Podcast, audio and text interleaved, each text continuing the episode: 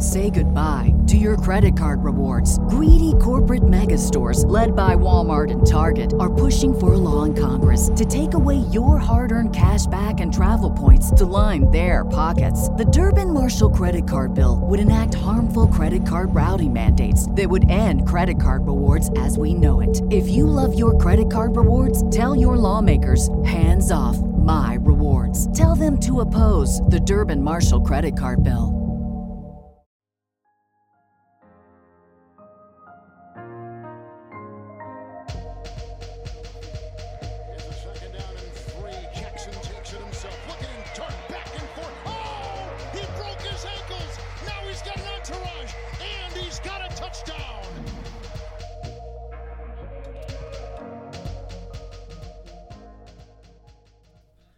Hello, and thanks very much for tuning into this week's episode of Huddles and Stout. Delighted to be joined by Rocky. We both hope you've all had a fantastic Christmas period, if that's a holiday you choose to celebrate. If not, I hope you've enjoyed the football in what was week 16. As you join us on episode 20 as we look ahead to week 17. But how are you, Rocky? I'm good, Sasquatch. Still just about recovering. I'm pretty exhausted from doing nothing for the past week straight, nearly. And we were obviously bold little boys. Our Santa couldn't give us a win. No. Potentially a moral victory, maybe. Sticking with the Cowboys without our QB1. Yeah. I'll take it. I would have taken it pre-kickoff. I thought, we could down in Dallas get our backsies handed to us. But look, I'm very happy with the performance anyway. So, yeah. But without much, I suppose, further ado, as the fella says, why don't we get into the Week 16 recap? Week 16 recap. No. So, as always, wouldn't be a Week 16 recap with a little Sasquatch stat to kick us off. So it's a fixture we typically overlook is usually Thursday Night Football. So I said I pulled my stat from this fixture. Not a fantastic fixture. Obviously, the Jags bet the Jets 19 points to 13, and the Jags pretty much in playoff contention. But total yards on Thursday, Trevor Lawrence, 280. The Jets, 227. Are we finally seeing the prince who was promised? That's something we can maybe get to later on. Nice, nice Game of Thrones reference. Very nice. Yeah, I've had a bit of time to stew on this week's podcast, as opposed to the typical rushing from work and trying to get it out. Not that we cut any corners. We're ultra professional as a bunch of amateurs, but yeah. But look, the Week 16 results. So obviously, as mentioned, the Jags overcame the Jets 19 points to 3. The Ravens overcame the Falcons 17 points to 9. Detroit came unstuck to the Panthers. It's predicted by myself. 37 points to 23. Bills victorious over the Bears 35 points to 13. In a drab affair, the Saints overcame the Browns 17 points to 10.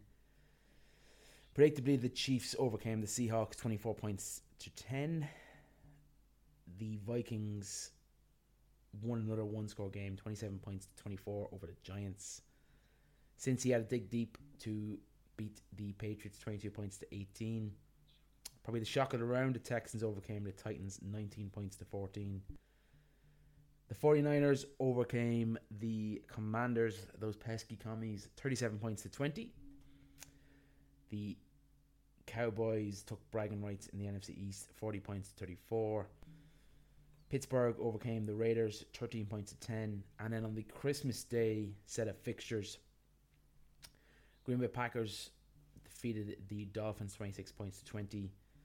The Rams walloped, brought to an end Hackett's tenure with a resounding 51 points to 14 victory.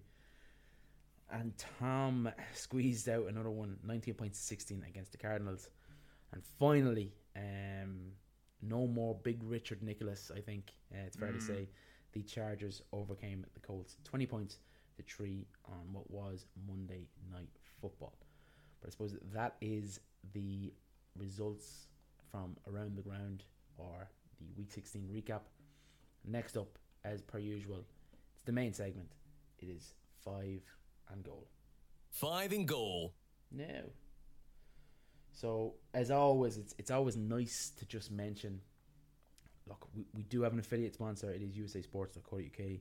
We're always cognizant to leave the link in the description for you guys, should you choose to utilise it. And I'll say no more, because at this stage, you know what it is. But now, 5 and Goal. Unfortunately for the fan listening at home, it is myself to take the lead. So no, you do a stellar job. Yeah, I just think it's a lot of talking from me in one block. We're five minutes in. They're like, "Oh my god, I want to hear Rocky." And no, you've got a voice like smoke and wine, smooth butter, silk, on a ashen oak table. I'll take it.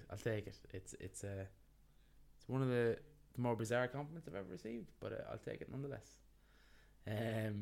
Yeah, so to get us going, and it's probably not a topic you really want to talk about, but I just think it's becoming an interesting talking point for different reasons.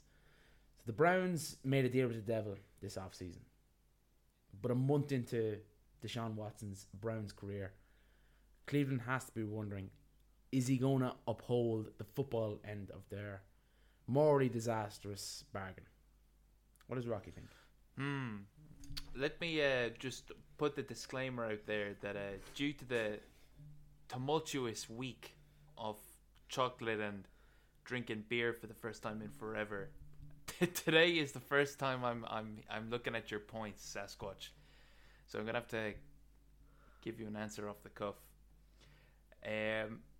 Okay. The moral end of the arrangement is not in question. We're parking morals.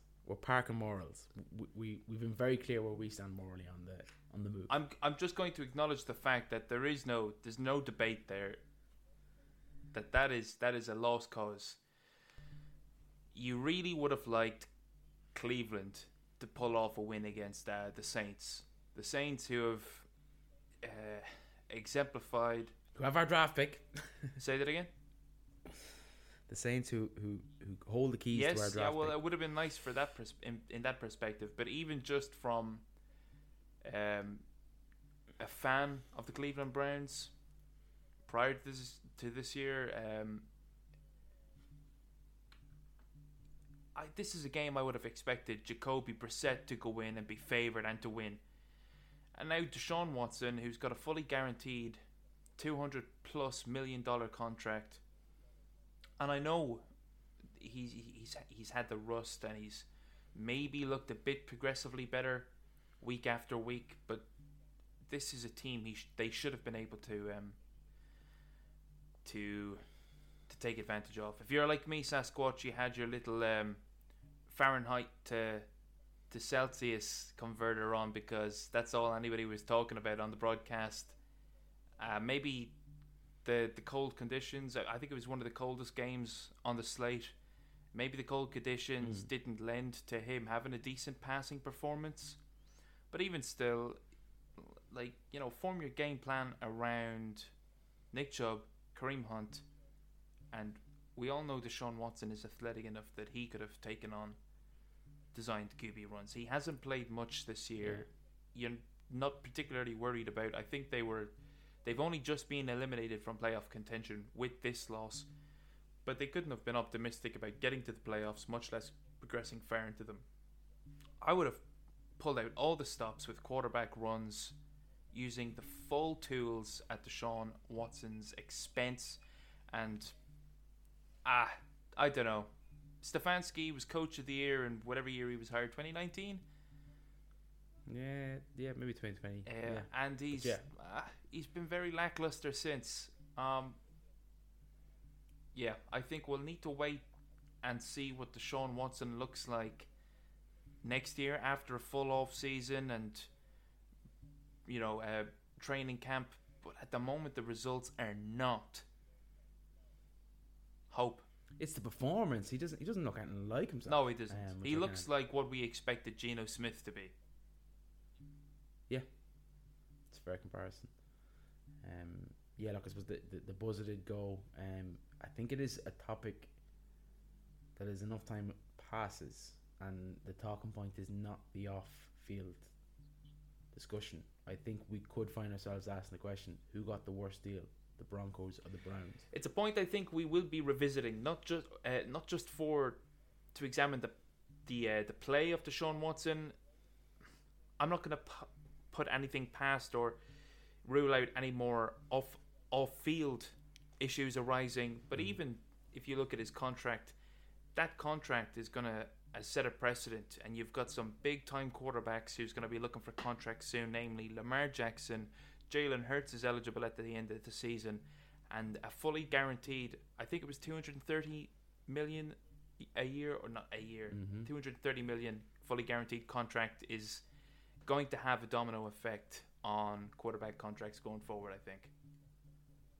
Yeah, absolutely. Especially ones who haven't caused off-field issues. Yes, yeah. It'll be interesting to see whether anyway, that's as I said, inflated the value of his contract or no. But anyway, moving on to a happier fixture. Not for us. I don't know about that. The fight before Christmas. The Eagles fall to Dallas, keeping Dallas's hopes alive for the division title. Let's draw some conclusions for this game. You said it was a moral victory, perhaps, for the Eagles, the good guys. Yeah, because I'd say we were closer to upsetting Dallas than Dallas was with their QB2. We played I think so. A number of weeks ago.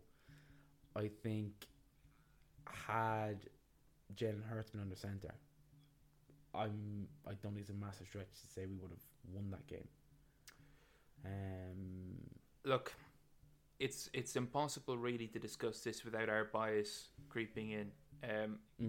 Dictating. Yeah. Absolutely. Jalen Hurts says he's thrown some of the fewest interceptions this year. He'd thrown 3 prior to the Chicago game. I think it was the Chicago game.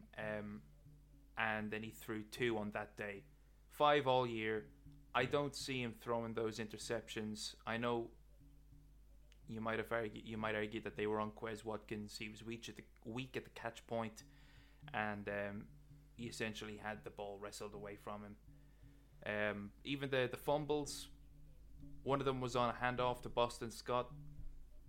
I don't see that happening with Jalen Hurts. No, like a fumble, same with the Sanders one as well. That's timing between a running back and a quarterback, and when he's not the QB1, those tend to happen. Yeah, and it's even different since if you look at the difference in stature of Minshew and Hurts, the quarterbacks are handing it off at different heights. It's, as you say, the chemistry, the synchronicity. It's all of that. That's a big word. I had to breathe in before I said it, but yeah, I think Philly are a cleaner team if Jalen Hurts plays. I'm without being biased. I'm confident this could come back and bite me, but I'm confident. Facing Dallas at home in the playoffs, I'm not nearly as scared of it anymore. The only concern with me is the injuries that came out of this game. Lane Johnson, he has an abdominal injury. Now, reports came out earlier today that he's going to play through it. He's going to rehab over the next couple of weeks, and he's going to come back and play in the playoffs. The alternative was surgery, which would have ended his year. So. He might have 3 weeks rest if the Eagles can secure that first round bye. Avonte Maddox, I think he suffered a pretty bad toe injury, and the results were noticeable when he went out and Josiah Scott sort of took over his role. And obviously, big boy Jordan Davis went out early as well. And look, the Avonte Maddox and Jordan Davis injury happened early, so I was happy that Philly could still contend down 2 important pieces. I want to touch in on Dallas as well. Dallas obviously won the game. Props to them. I think their defense has definitely slipped. I know they've been accumulating injuries as the season had gone on, but 30 points would have been, you know, why this would have been unremarkable earlier in the season, and now Philly are getting no mention for putting 30 points on them with a backup quarterback. Yeah. I thought, look, obviously he made the divisive plays at the end, but I thought, again, second game in a row against the Eagles, Micah Parsons was at points. And he made crucial plays at the end after Lane Johnson was taken out of the game, and that's why you'd be worried with Lane is he went off injured against the Commanders, and that probably is why he is he'll go to Canton. Let's put it that way. Yeah, I've given up a sack in a number of seasons. Now, props to Dak. I do like Dak, but I think he was 13 of 13 or some similar stat against zone defense. He was 100% completion rate.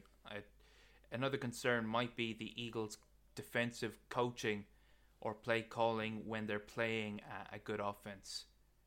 We saw it versus Green Bay as well, and obviously earlier in the season. Once or twice, but against the Lions, but I think they were ironed out. But we saw it rear its head. That would be another concern I would have going into the playoffs.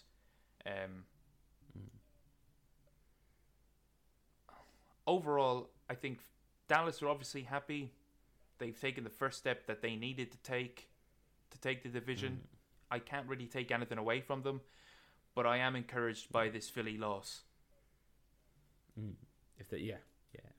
I still don't believe they touch wood and all that, but I still don't believe they'll catch us down the stretch. Look, one more win. I know we'll be looking at the upcoming schedule. But I trust Gardner Minshew played really well against one of the league's better defenses. 350 yards passing, 2 touchdowns, 2 interceptions, at least one which wasn't his fault. So. Look, I suppose let's not over expend our time on this fixture. And there's plenty other happens around the league. So I suppose moving on, the Los Angeles Chargers are headed to the playoffs for the first time since 2018. Which kind of negates my point earlier episodes that they'll always let you down. But they've made it there somewhat quietly. Do we think they could act as AFC dark horses and shock one of the obvious big threes in, obviously, Kansas City Chiefs, Buffalo Bills, and Cincinnati Bengals? Yeah, they could do that. I think they got healthy at the right time with Mike Williams and Keenan Allen coming back. Keenan Allen. Bose is meant to be back. Yeah, Joey Bose had to come back as well. Austin Eckler, obviously, there. Look, I think the only thing holding back the Chargers is possibly their OC. Lombardi's play calling has been scrutinized all year. I think that's a big part of why they have quietly gotten in there. It's because they've caught a lot of flack. Justin Herbert has been very conservative throwing the football this year. It hasn't been as explosive as, let's say, it was last year when Shane Steichen was the OC. But of course, they've crept in to secure a wild card spot.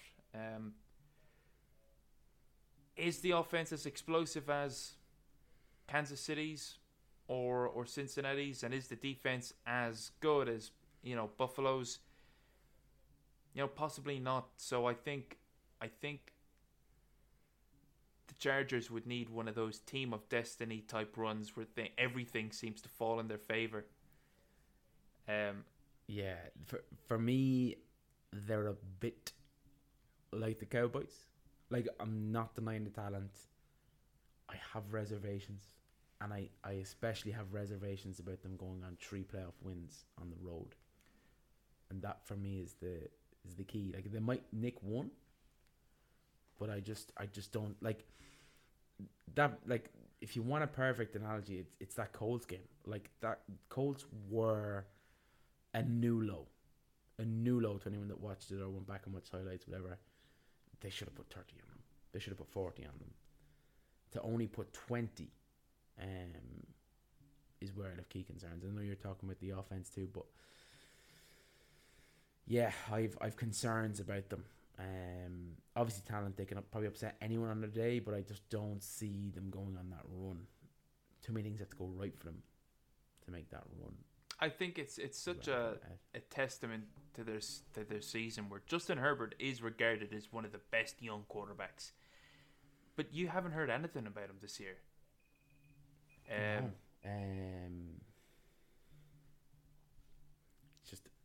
It's I would put him in the category of Burrow.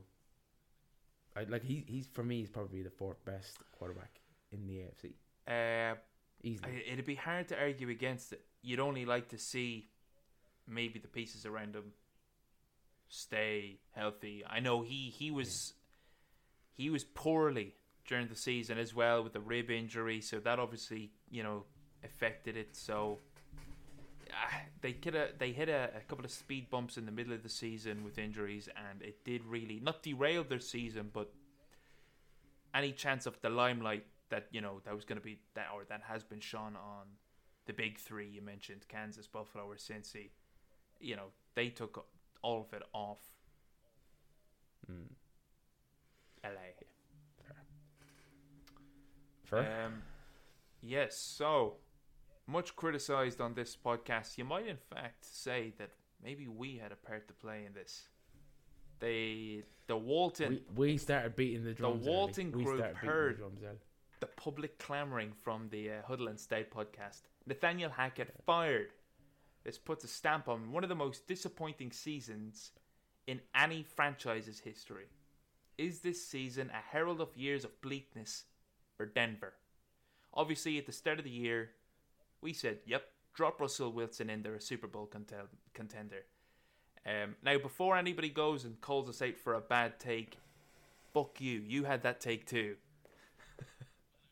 Well, I was going to say we've had plenty, so you can't circle in on one because we're done with those. Well, I'm going to attack her. I'm going to just take a minute to attack our viewers here, if you don't mind. No, and this herald of years of bleakness for Denver. It's an ugly contract extension they gave him. There might have been a couple of games where you said, "Okay, he's putting it together," and no, there was no light at the end of the tunnel. He's looked ineffective. Yeah, look, it's still too early to call, and you might say, what? What I mean by that is, who are they going to get in? There's rumours of Sean Payton. I don't think Sean Payton's going to touch this job. It's a tough sell, this job now. It's a new ownership group. The GM is not a hire from that ownership group. We don't know. If you're a coach the calibre of Sean Payton, just sit and the right opening will come for you. And he seems happy enough to do it. He's doing a bit of media work. If I was the Broncos, the correct choice for me right now, maybe this is still a bit of Philly bias, but I think it's Frank Reich. Yeah, I think Indianapolis was just Frank Reich would be a bridge coach, but I think that's what Denver needs, is to soak up, to absorb a bit of time. Nobody's coming in next year and turning it around. Maybe. Look, the pieces are all there. The pieces are all there. You have I would say if I was in Denver, I would probably move maybe 1 to 2 of those defensive pieces because you've got so many. And I would maybe flip it for a draft pick. You can't move off Russell Wilson. It's a monstrous contract. You can't lose that space in dead cap space. But what you can do is you can probably draft a project. And you can have him sit behind Russell Wilson. Because at the end of the day, regardless of, I know you read all these reports about how Russell Wilson is an egomaniac now, he still would have some good professional kind of advice for a young rookie quarterback. You've given him loads of time. And then maybe in a year or two, you can look at restructuring that contract and it's less of a cap hit. And you might have an about average quarterback. And given the weapons they currently have, they may not have them at this stage, but they currently have. You could get someone, you could develop someone to the level of, and I know this is a massive stretch, but the level of what Brock Purdy is producing here. Isn't, look, you're never going to be the number one name on the team sheet. Just do your job and just run the offense. Yeah, that's all we just need. Get a and you can get there in 2 years. Game manager. Mm.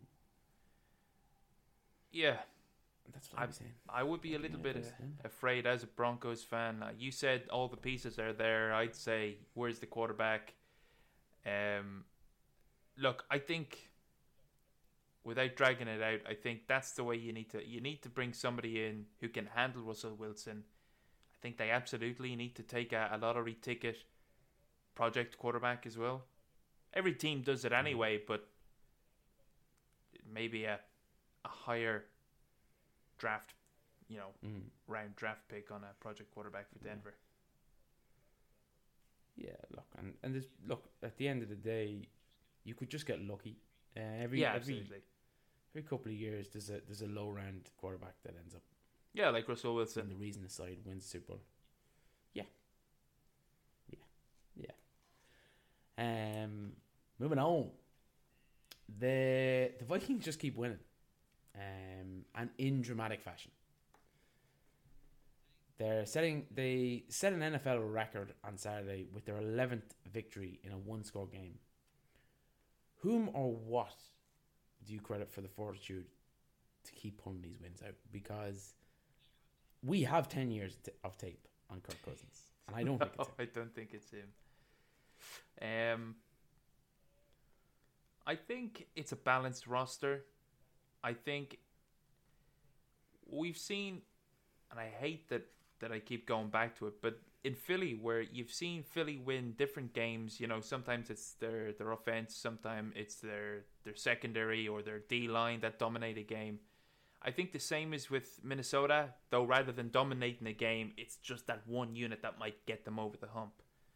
Ultimately, I think the credit should come down to the coach, Kevin O'Connell. I think if at the very least, he's at least motivating his team, going out there saying, we can beat any team. And they looked as if they can beat any team. You just wouldn't be confident in it. No, I still maintain they're a low ceiling side, which is a strange concept to have, given they the second best record in the NFL. Certainly the NFC anyway. Yeah, but they just keep doing it, and we discussed it during the previews last week. We were like, well, like the Vikings have Everton sewn up.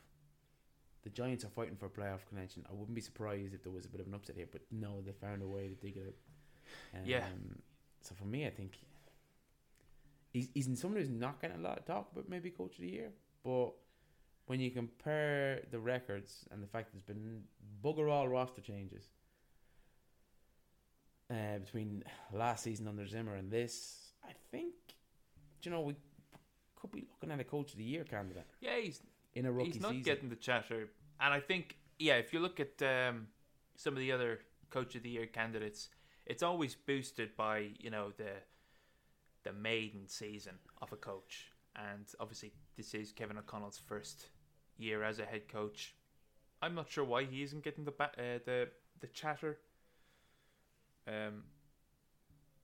Look, like you said, I can't put it on Kirk because we've seen him. No. We've seen him lace him. Absolute eggs. It's a tough one. I would, if I was a Vikings fan, I'd want them to be winning it all this year, because I can't see them, achieving the same record next year when you've won so many one-score games. Yeah, I think the luck has to run out. Like, look, you've obviously got to play well enough to be in the position that luck is. Yeah, exactly. Relevant. But it's bizarre. Right. It's bizarre at this stage. To Seattle. Gino Gino, that's my what I call him. Gino made the Pro Bowl. Congrats, Gino. I didn't have you pegged as a Pro Bowler at the start of the year, but I'm proud of you. But is this redemption story at its end? They're unlikely to make the playoffs, are the Seahawks. And Gino is an unrestricted free agent at the end of the year. What do you think happens with Gino? Is he re-signed by Seattle? Is he signed by another team? Is he going back to the bench? The Seahawks currently have a 27% chance to make the playoffs. It's not looking likely.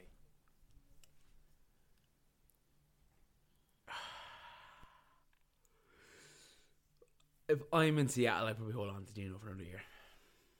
I think he's earned it. I think as a side, they're running out of steam. I'm not sure I'd pin it all on Gino. No. A lot of it is the defense. Like, geez, man, he's had to carry that team early in the season. Then they sort of got it together, and now it's him. And, of course, Tyler Lockett's out now, so he's only really working with DK and Kenny Walker. Yeah, Noah Fant hasn't had the impact you would have hoped, because he did do a good job in Denver with Tyrod Taylor. Was it Tyrod Taylor? Who was the quarterback? Drew Lock and in Denver last. Tyrod. So, yeah, look, I'd roll with Gino for another year. What have you got to lose? You're still kind of in this kind of mini rebuild. It's not a full rebuild, but I'm rolling for another year. So Seattle has the number 3 pick, courtesy of the Broncos. I know your answer. You're not picking a quarterback at number 3. No. So you're signing Gino as your quarterback 1, and probably taking one of those big defensive. Yeah, I don't hate that move. Where Seattle needs the most help is on the defensive side of the football. Yeah, well, we'll see. Once the draft comes around and everybody raves about the quarterbacks and their value gets inflated, we'll see what Seattle do. If the Seahawks don't re-sign, and we'll look at all the quarterback vacancies in the offseason, but you do see him being signed as a starter, maybe, as a bridge quarterback. Yeah, but where, I suppose, is the key query. I don't think he's going to work as well anywhere as he will in Seattle next year. Does that mean Seattle should hold on to him? I think of the available quarterbacks out there, and I'm including what is likely going to fall third pick at the draft, he's probably the best option. Like, do you pick up Baker? No, probably not going to work as well there. Do you pick up Sam Darnold? Probably not going to work there. Do you pick up Zach Wilson? No, probably not going to work there. I think if unless, of course, the Seahawks sign Jimmy G or trade for him. I think he's going to New York. What about Indy? Would he go to Indy, another running-based team? I think Indy are going to be very careful about the next quarterback. They've spent a lot of money on not gotten the correct quarterback yet. And I also think Jeff Saturday is probably gone at season's end as well. Well, that's what I think. Indy have the number 5 pick. There's a good chance the top quarterbacks are gone by that point. Are they going to look for a bridge quarterback and a bridge coach? Seattle might trade down. Yeah, they may trade down. If they can get a piece. To 5, yeah, you're still within a stone's throw off at the top 2. You know, Will Anderson or Jalen Carter there. That wouldn't be a bad move now. In fact, write that down. Write that down. You heard it here first, folks. Seattle trade back to 5. Yeah, we'll definitely forget that. We don't forget. We don't remember what we said last week. We won't remember this in 4 months' time. But look, speaking of the Seahawks, they're featured in my next point, so it's a nice little segue. The Lions, Seahawks, Giants, and Commanders all lost the weekend. All four teams are in the hunt for the final two NFC wildcard spots. The Packers are also in the mix. Which two teams win those post-season berths and why? Yeah, pretty good week if you're a Packers fan. Pretty good. Yeah. Now, I think they still need things to fall their way if they want that last spot. The noise gets bigger if they beat the Vikings on the weekend. The noise gets bigger. Yes, it certainly does. I think if the Giants win versus Indy this weekend, they're in the playoff spot, and that locks up one of the wildcard spots. Then you're kind of coming down to the Packers, the Lions. I think the Commanders, those commies, those gummy bastards, they're floating around too. Yeah, but they're starting Wentz the weekend, so that he'll inevitably throw four picks. Versus Cleveland. No, I trust Wentz to... No, I don't. I don't trust Wentz. No. Okay, so look, between those sort of fringe teams then, the Lions, Seahawks, Commanders, obviously the Giants. I'm giving the Giants the win. It's kind of like having Tom Brady in the playoffs. You don't want to face him. If Aaron Rodgers gets hot in the playoffs, you don't want to be the team that's playing him. Now, do I think they're getting hot, or do I think a few things have fallen their way? I'm not convinced.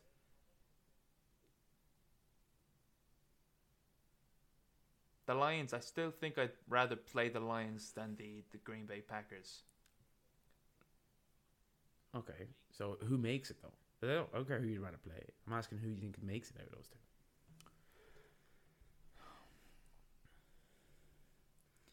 The Lions are playing Chicago and Green Bay. The Packers are playing Minnesota and Detroit.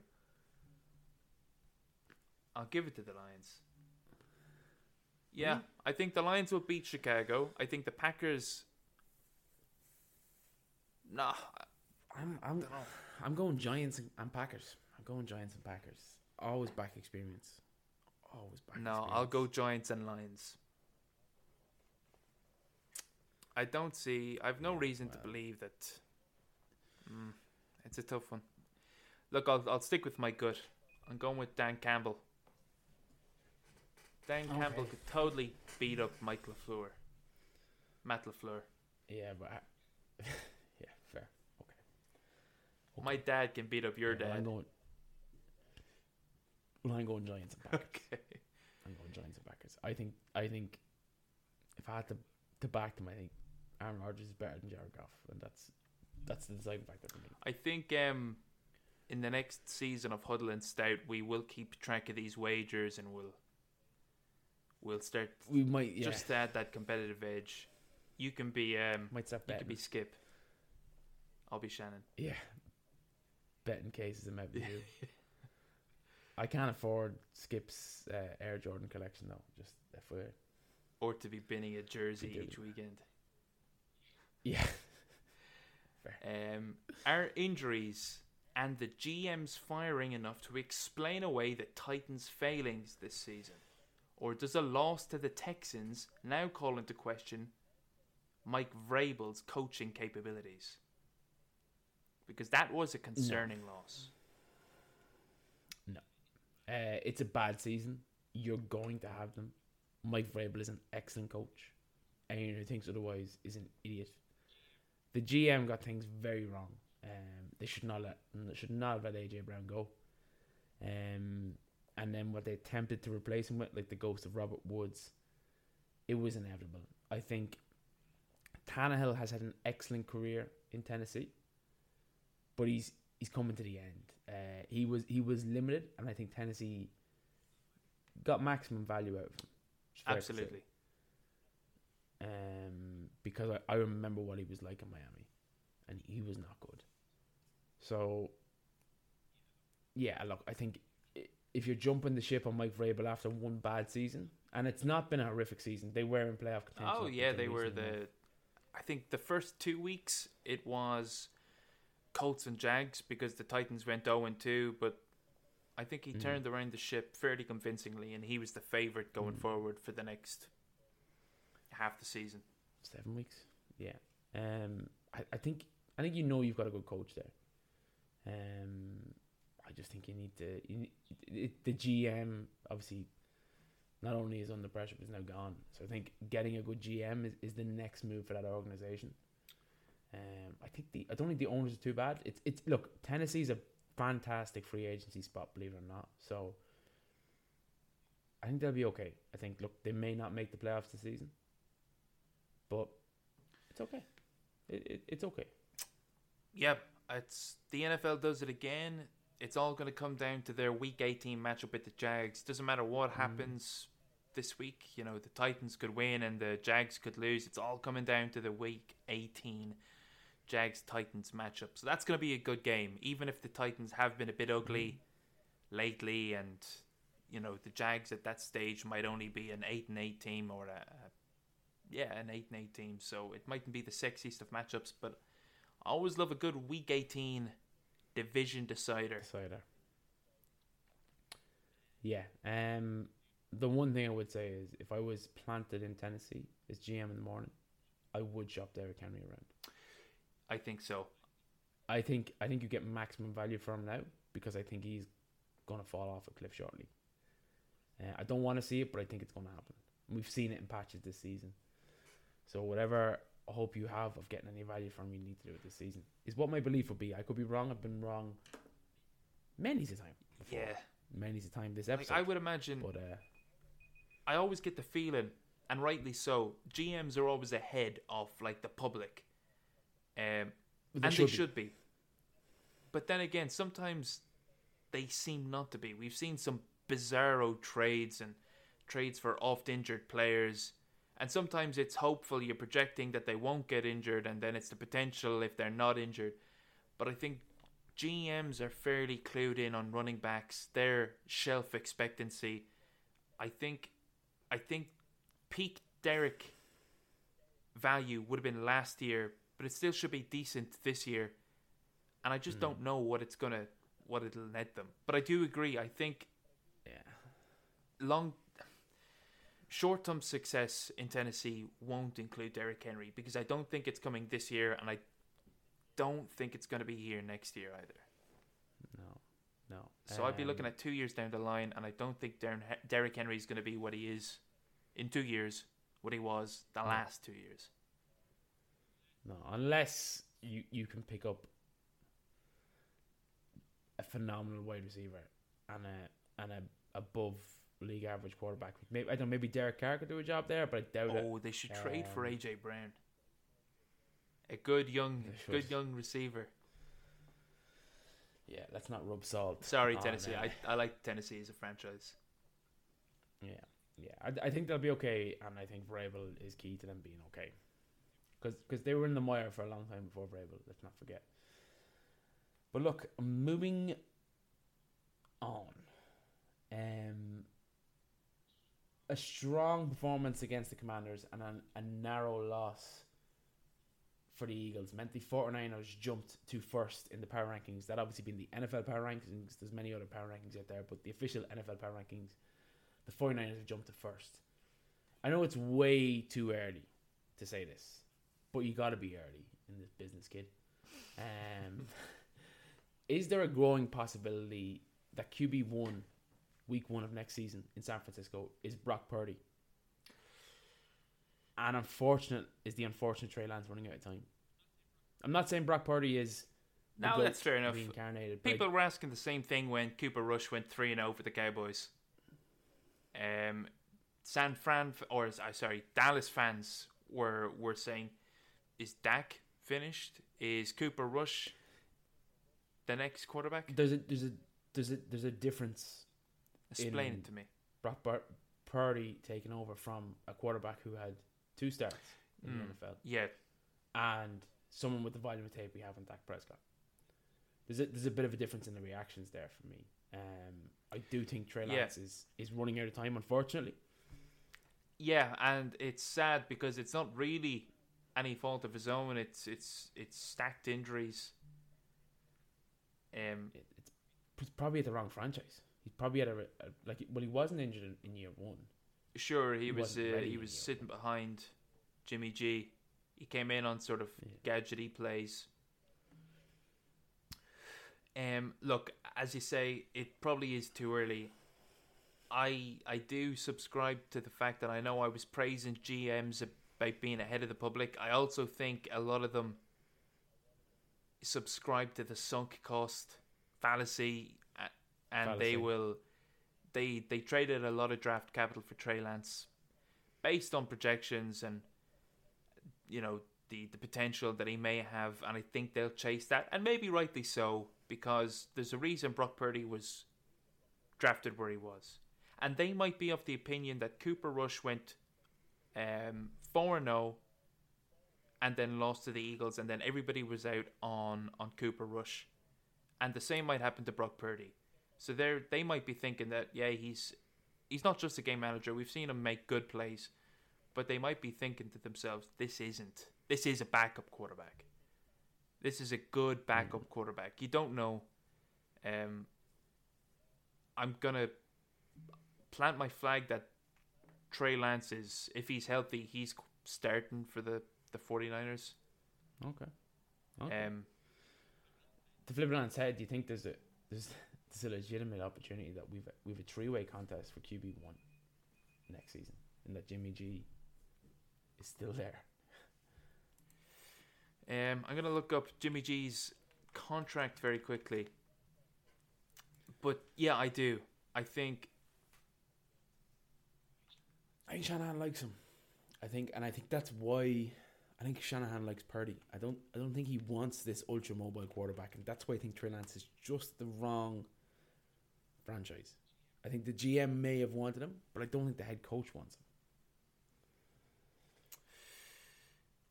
him. Yeah, it's weird. It's a tough one.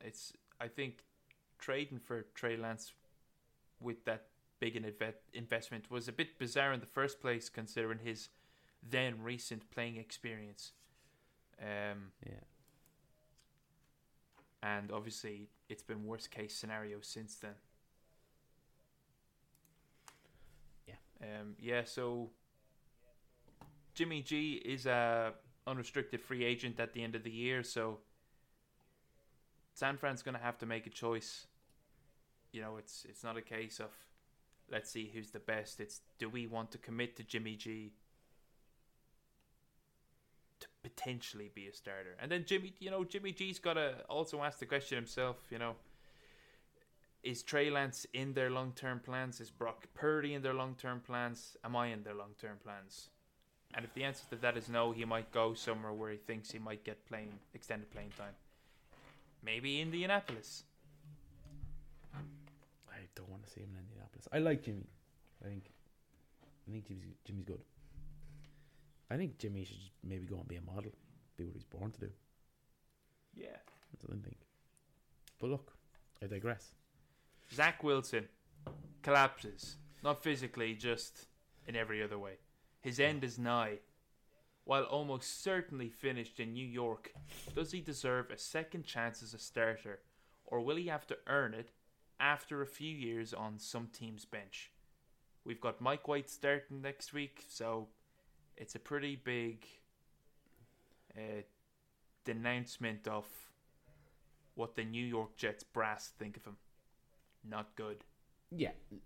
Look, he's obviously gone. His time in New York is done. After 2 years.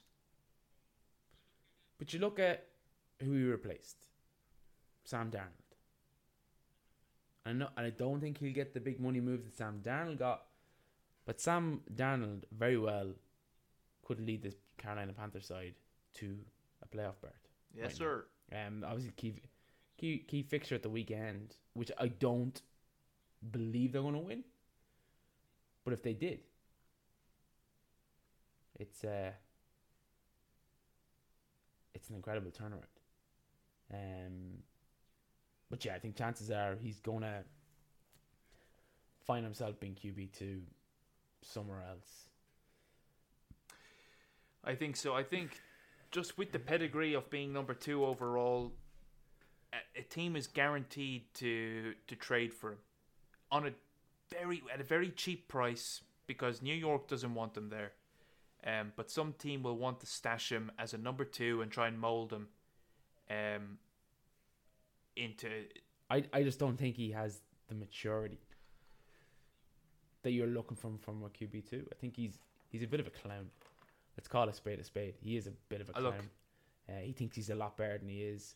He's shown incredible immaturity. I mean, he might have to go to Canada for a year. And I mean that in the nicest way possible, but he might have to go to Canada for a year. Maybe he'll end up there.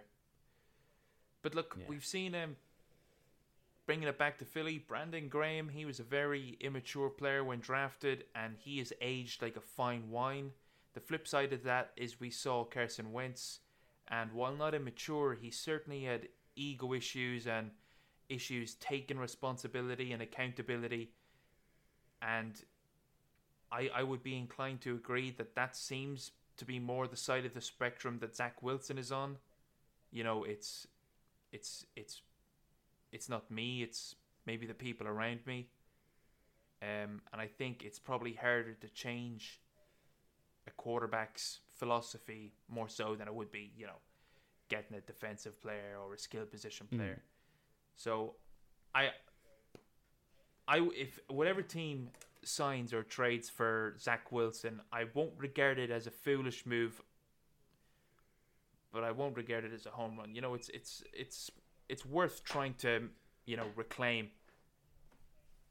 Yeah, there's a lot more minutiae. Yeah, of course there is. Maybe Zach Wilson needs to go somewhere that's not New York too. Needs to go. The poor man. But I just don't know where the young fella needs to be humbled. I just don't know where is a good landing spot from. Like, do you bring him in Houston? And no, we don't, because he'd be a nightmare to have a young quarterback behind. Carolina couldn't afford him. Small market team like Tennessee. No, I don't see Vrabel and Wilson. I don't see a landing spot from. That's the problem. Vrabel could straighten him out though. Oh, Vrabel would kill him in a row, but I don't see where it goes. But look, yeah, we've hinted at it. I think we'll look at all the vacancies and all the quarterbacks we deem as available in a later episode. Yeah, we'll probably do a Black Monday special. Hey. We'll look at coaching vacancies and we'll look at quarterback vacancies. But look, that's the end of 5 and Goal. Next up, it is the Week 17 previews. Week 17 preview. Yeah, so Mihail. Myself have to take the reins. Mihail has been a fantastic fixture to the season 1. But I suppose, yeah, look, Thursday night football, tomorrow night, Cowboys at Titans. Cowboys open up as 9.5 point favourites. I think there's a number of reasons for that. The Titans are fading harder and harder offensively. They've been run by the inexperienced Malik Willis.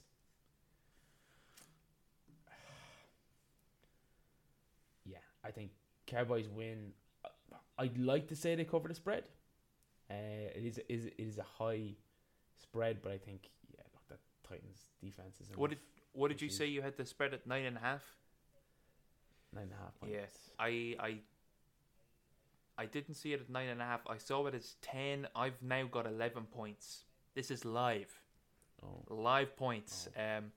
I think there's been suggestions that Tennessee might rest a lot of their players, given that this game is essentially meaningless to their playoff chances. They want their players fresh for the following week versus Jacksonville. Look, the Cowboys are a team, and their defense is a team that can beat up on bad teams. Absolutely, like gobble them up and get turnover points on them. We saw them get turnovers off a good Philly offense. 11 points is a lot, but I don't expect Derek Henry to get much run this game. I would imagine they protect Burks, considering he's had a few injuries. So I'm going to take the Cowboys and the points. Lay those points. Fair. Fair. The Cardinals are going to the Falcons in Atlanta. The Falcons are 3.5-point favorites. Just want to preface this by saying tremendous respect and congratulations to JJ Watt, who has announced his retirement at the end of the season. Is it official? I think he announced it himself, didn't he? He hinted at it. Well, it seems likely that it will happen. Yeah. If it is his final. Yeah, to me, that's a bit of an indictment of what's going on in Arizona. A lot of swirling and rumors going on with their GM and what's going to happen to Cliff. But anyway, I digress. Let's get back to this fixture. The Falcons as 3.5-point favorites. The Cardinals will likely be starting Trace McSorley, so just give me the Falcons. That's all I can say. Don't ask me to recap. No. Yeah, fair enough. Moving on. Saints at Eagles. Eagles, I have is opening up as 7-point favorites. Look, the Saints I suppose have refused to go away this season. But they mightn't have a choice this week. To be fair, Hurts is obviously lobbying to return, but we'd be smart to go again with Gardner. I think he'll deliver. I just don't think he'll cover that point spread. I think he's poised for... I think QB2s tend to... I've no statistics to back this up. It's just an analogy from kind of life experience and anecdotal, but I do think QB2s... And you do have so much life experience. ...tend to struggle in week two. And I think we might struggle. We're also down Lane Johnson. So I think the Eagles will win, but I don't know if they'll cover that 7-point spread. Yeah, I think if the Eagles are going to win here, it's gonna come down to coaching. Unfortunately for the Eagles, Dennis Allen, and I think if you ask Saints fans, they'll back me up here. Dennis Allen has not been encouraging as a coach. What's even puzzling is that he's expected back next year as the head coach. No, I don't think Philly covers the spread here. I do think they'll win. If it was up to me, I would also be starting Gardner Minshew. I think he can get the win here. And you want Jalen tip top going into those playoffs. And if need be, you can play him versus New York. Fair. Who may be resting their starters in Week 18 because they may have already clinched thereby. Yeah, give me the Saints plus the points.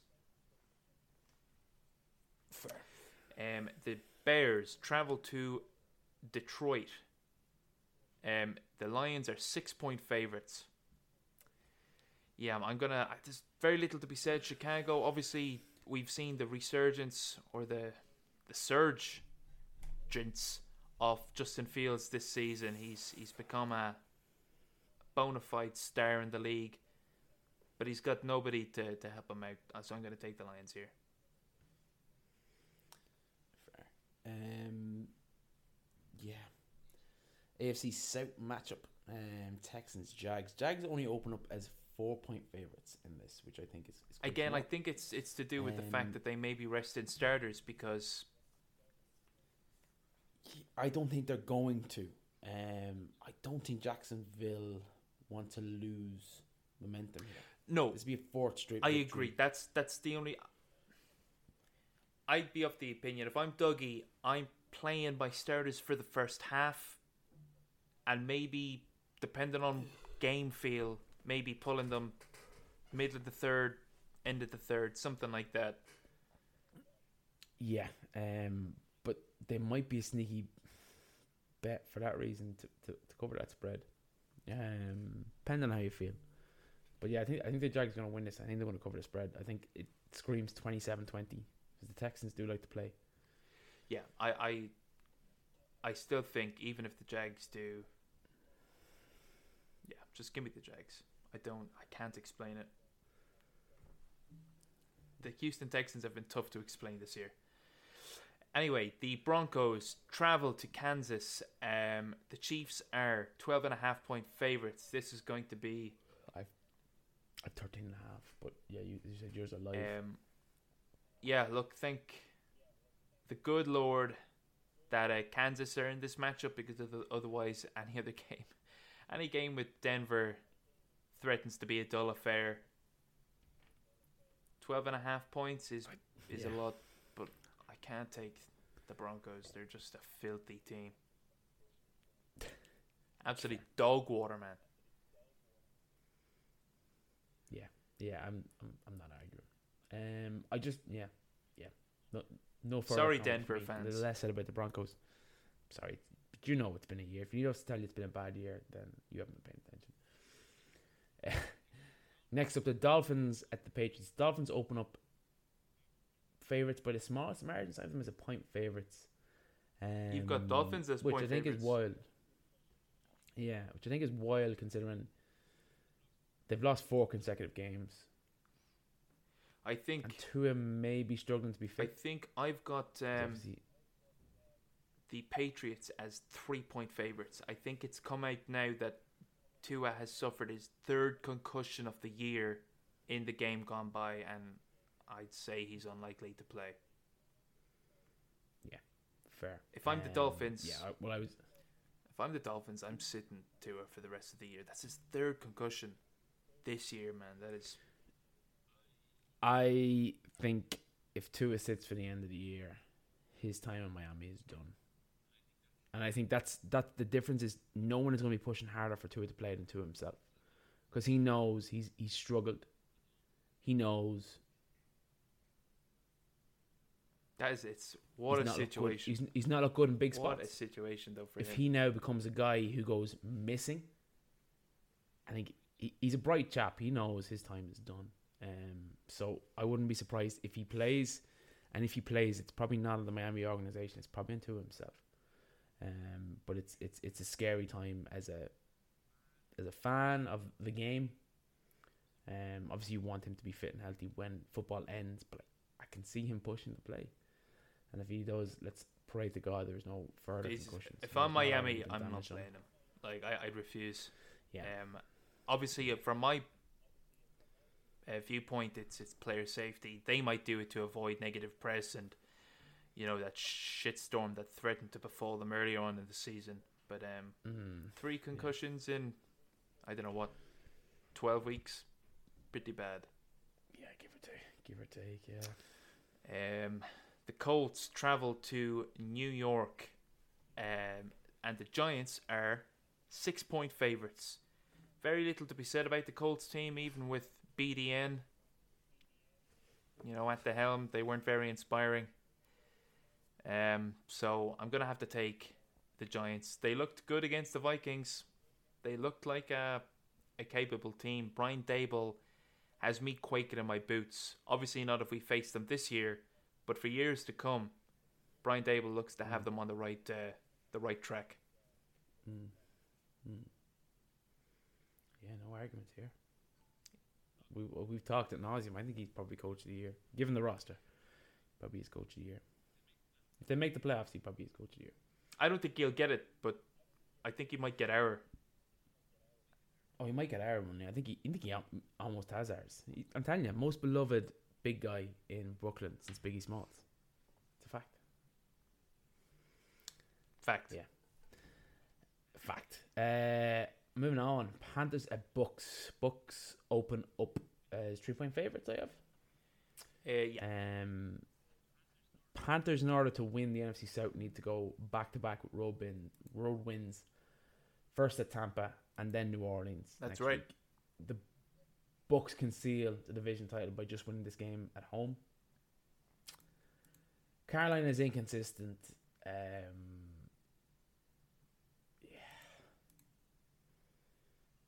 Tom Brady, I think Tom's going to do it, but there's a part of me, there's the anarchist in me wants to rule a Panthers upset here. Yeah, just given the feel around each of the teams recently, my head is kind of telling me to pick the Panthers here for the upset because Tom Brady and co hasn't looked good. But just knowing what the Panthers have been this season, it's telling me that this could be a blowout, that we see Tom look like Tom for maybe this game only this season. I'd like to take the Panthers +3, but for just some inexplicable reason, I'm going to take the Bucs minus the points. Fair. The Browns travel to Washington to face the Commanders. The Commanders are 2-point favorites. We saw the Browns fall to the Saints last week, and we saw the Commies fell to the 49ers last week as well. I think the Washington Commanders absolutely need this win to keep any playoff hopes alive. Cleveland are eliminated. Just on that alone, I think I'm going to give Washington the win. And two spreads, it's narrow. I'll give them the cover here as well. I'd have Cleveland as my upset of the week. I really would. The difference in Cleveland and other sides that have been mathematical, I mean, Cleveland has more to play for. They need to make sure that Deshaun is good to go next season. So I wouldn't be surprised to see them play it hard. And it's my upset of the week. I don't know. I overcome the Commanders. I'd be on the opposite side of that fence. I can't see the players seeing what Deshaun is like, the tail end of this year, and mustering up that motivation to play hard for him. I can see the effort trailing off this season and then renewing for a full season, with all the off-season and training and training camps. Okay. Anyway. I do see your point, but I think it's fair enough. Stefanski's also playing for his job. I'm just on the opposite side. I do think the Commanders will win. Yeah, fair. Now, look, that was my upset of the week. If you want my lock of the week, 49ers over the Raiders, who are now mathematically eliminated courtesy of that Chargers victory on Monday. I had the 49ers as just 5-point favourites. I've got them as 10-point favourites. So that's... We're wildly different. Yeah. You filibuster there, and I'll see if there's any news announcements that may have affected that point spread. Yeah, I can't... Yeah, I mean, they haven't lost since they lost to the Chiefs in Week 7. I think Derek Carr's time in Las Vegas is coming to an end. Yeah. Raiders bench Derek Carr. Jarrett Stidham. Jarrett Stidham to finish the season. There's your 5-point swing. I'd nearly backed him at the 10-point swing, to be fair. But that's my thing. Kyle Shannon versus Josh McDaniels as well. No, look, I think the 49ers are going to dump the Raiders. Maybe I wouldn't back them 10-point spread, but look, moving on. The New York Jets travel to Seattle to play the Seahawks. The Jets are 1.5-point favorites, road favorites. But Sasquatch, Geno Smith is 2-0 in revenge games this season. So yeah, and long may it continue. I'm gonna take the Seahawks here. Yeah, Gino for the win. I think, look, Mike White back at the Jets absolutely gives me pause. It's in some way a capable quarterback and a decent defense, a good defense. In fact, probably one of the better defenses this year. Yeah. But yeah. I think at home, incredible defense. I think Gino will pull that out of the bag. No disrespect to the Jets. Great bunch of lads.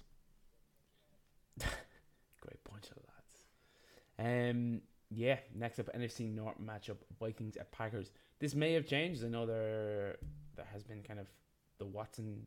Is Watson going to probably miss this week? But the Packers I have as 3-point favorites at home. Yep. That has changed. No, sorry, I have 3.5-point favorites. Packers. Yeah, fair. I thought the Watson injury might have changed that, but look, maybe he's doubtful as opposed to out. Yeah, look, I think the Packers are going to win this one in Lambeau. and that's going to set them up nicely for a Week 18 fixture against the Lions, I think. Partly because I want that. I want a few of these do-or-die fixtures in Week 18. And partly because I think the Vikings have nothing to play for anymore.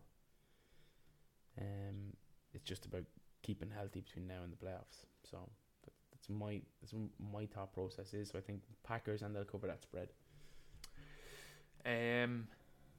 Yeah, I think the Packers could win. I would like to see that Green Bay Detroit matchup in Week 18 for a playoff spot. I think this might be one of the one-score games that the Vikings don't come out on top of. I think that's how this game goes. So I'm going to take the Vikings, but plus the 3.5. Okay. If a last-minute field goal. The Rams, fresh off their most dominant win of the season, travel to the Chargers in Los Angeles. The Chargers are 6.5 point favorites. Yeah, that win the Rams had says more about the Colts than it does the Rams. So I'm going to take the Chargers here. Well, the Broncos even. Yes, sorry. I'm going to take the Chargers here. 6.5 points. Yeah, give me that.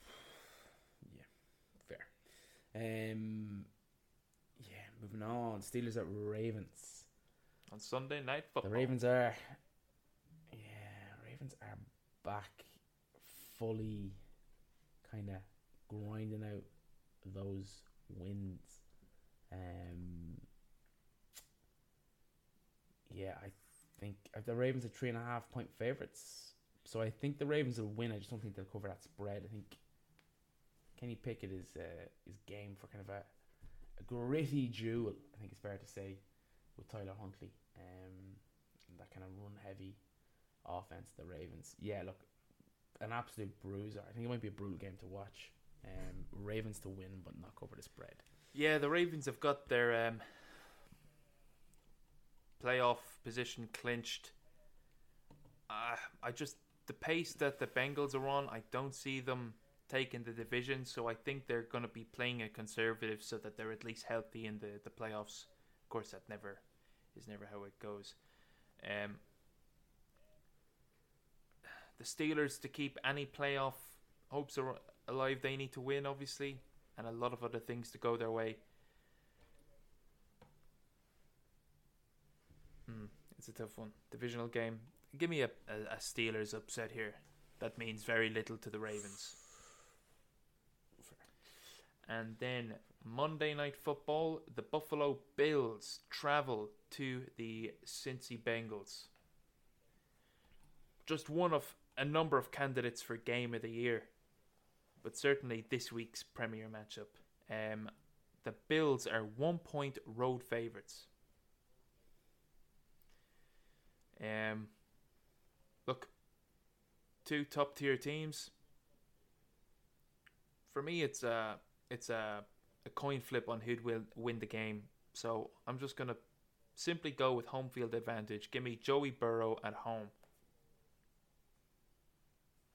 Plus a point. Absolutely.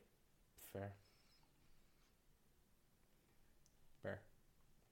And that's it. There you have it. That's all she wrote. That's all she wrote. Thanks very much. That's us. For taking the time out of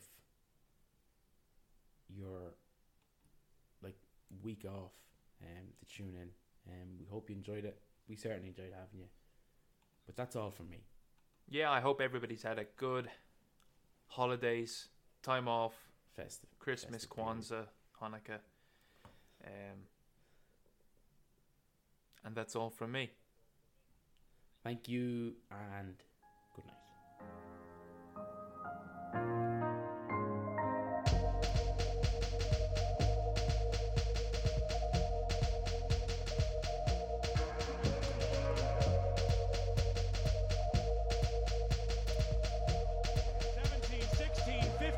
They have to go deep in into the end zone. We better put some people in the end zone, right, Joe? That's exactly right. I mean, there's nobody inside the 10. Get back, guys. Here it is. The season's on the line. Two receivers left and right. McCown takes the snap. He steps up. He's all by himself. Fires into the end zone. Caught! Touchdown! No! No! The Cardinals have knocked the Vikings out of the playoffs. Say goodbye to your credit card rewards. Greedy corporate mega stores, led by Walmart and Target, are pushing for a law in Congress to take away your hard-earned cash back and travel points to line their pockets. The Durbin Marshall credit card bill would enact harmful credit card routing mandates that would end credit card rewards as we know it. If you love your credit card rewards, tell your lawmakers, hands off my rewards. Tell them to oppose the Durbin Marshall credit card bill.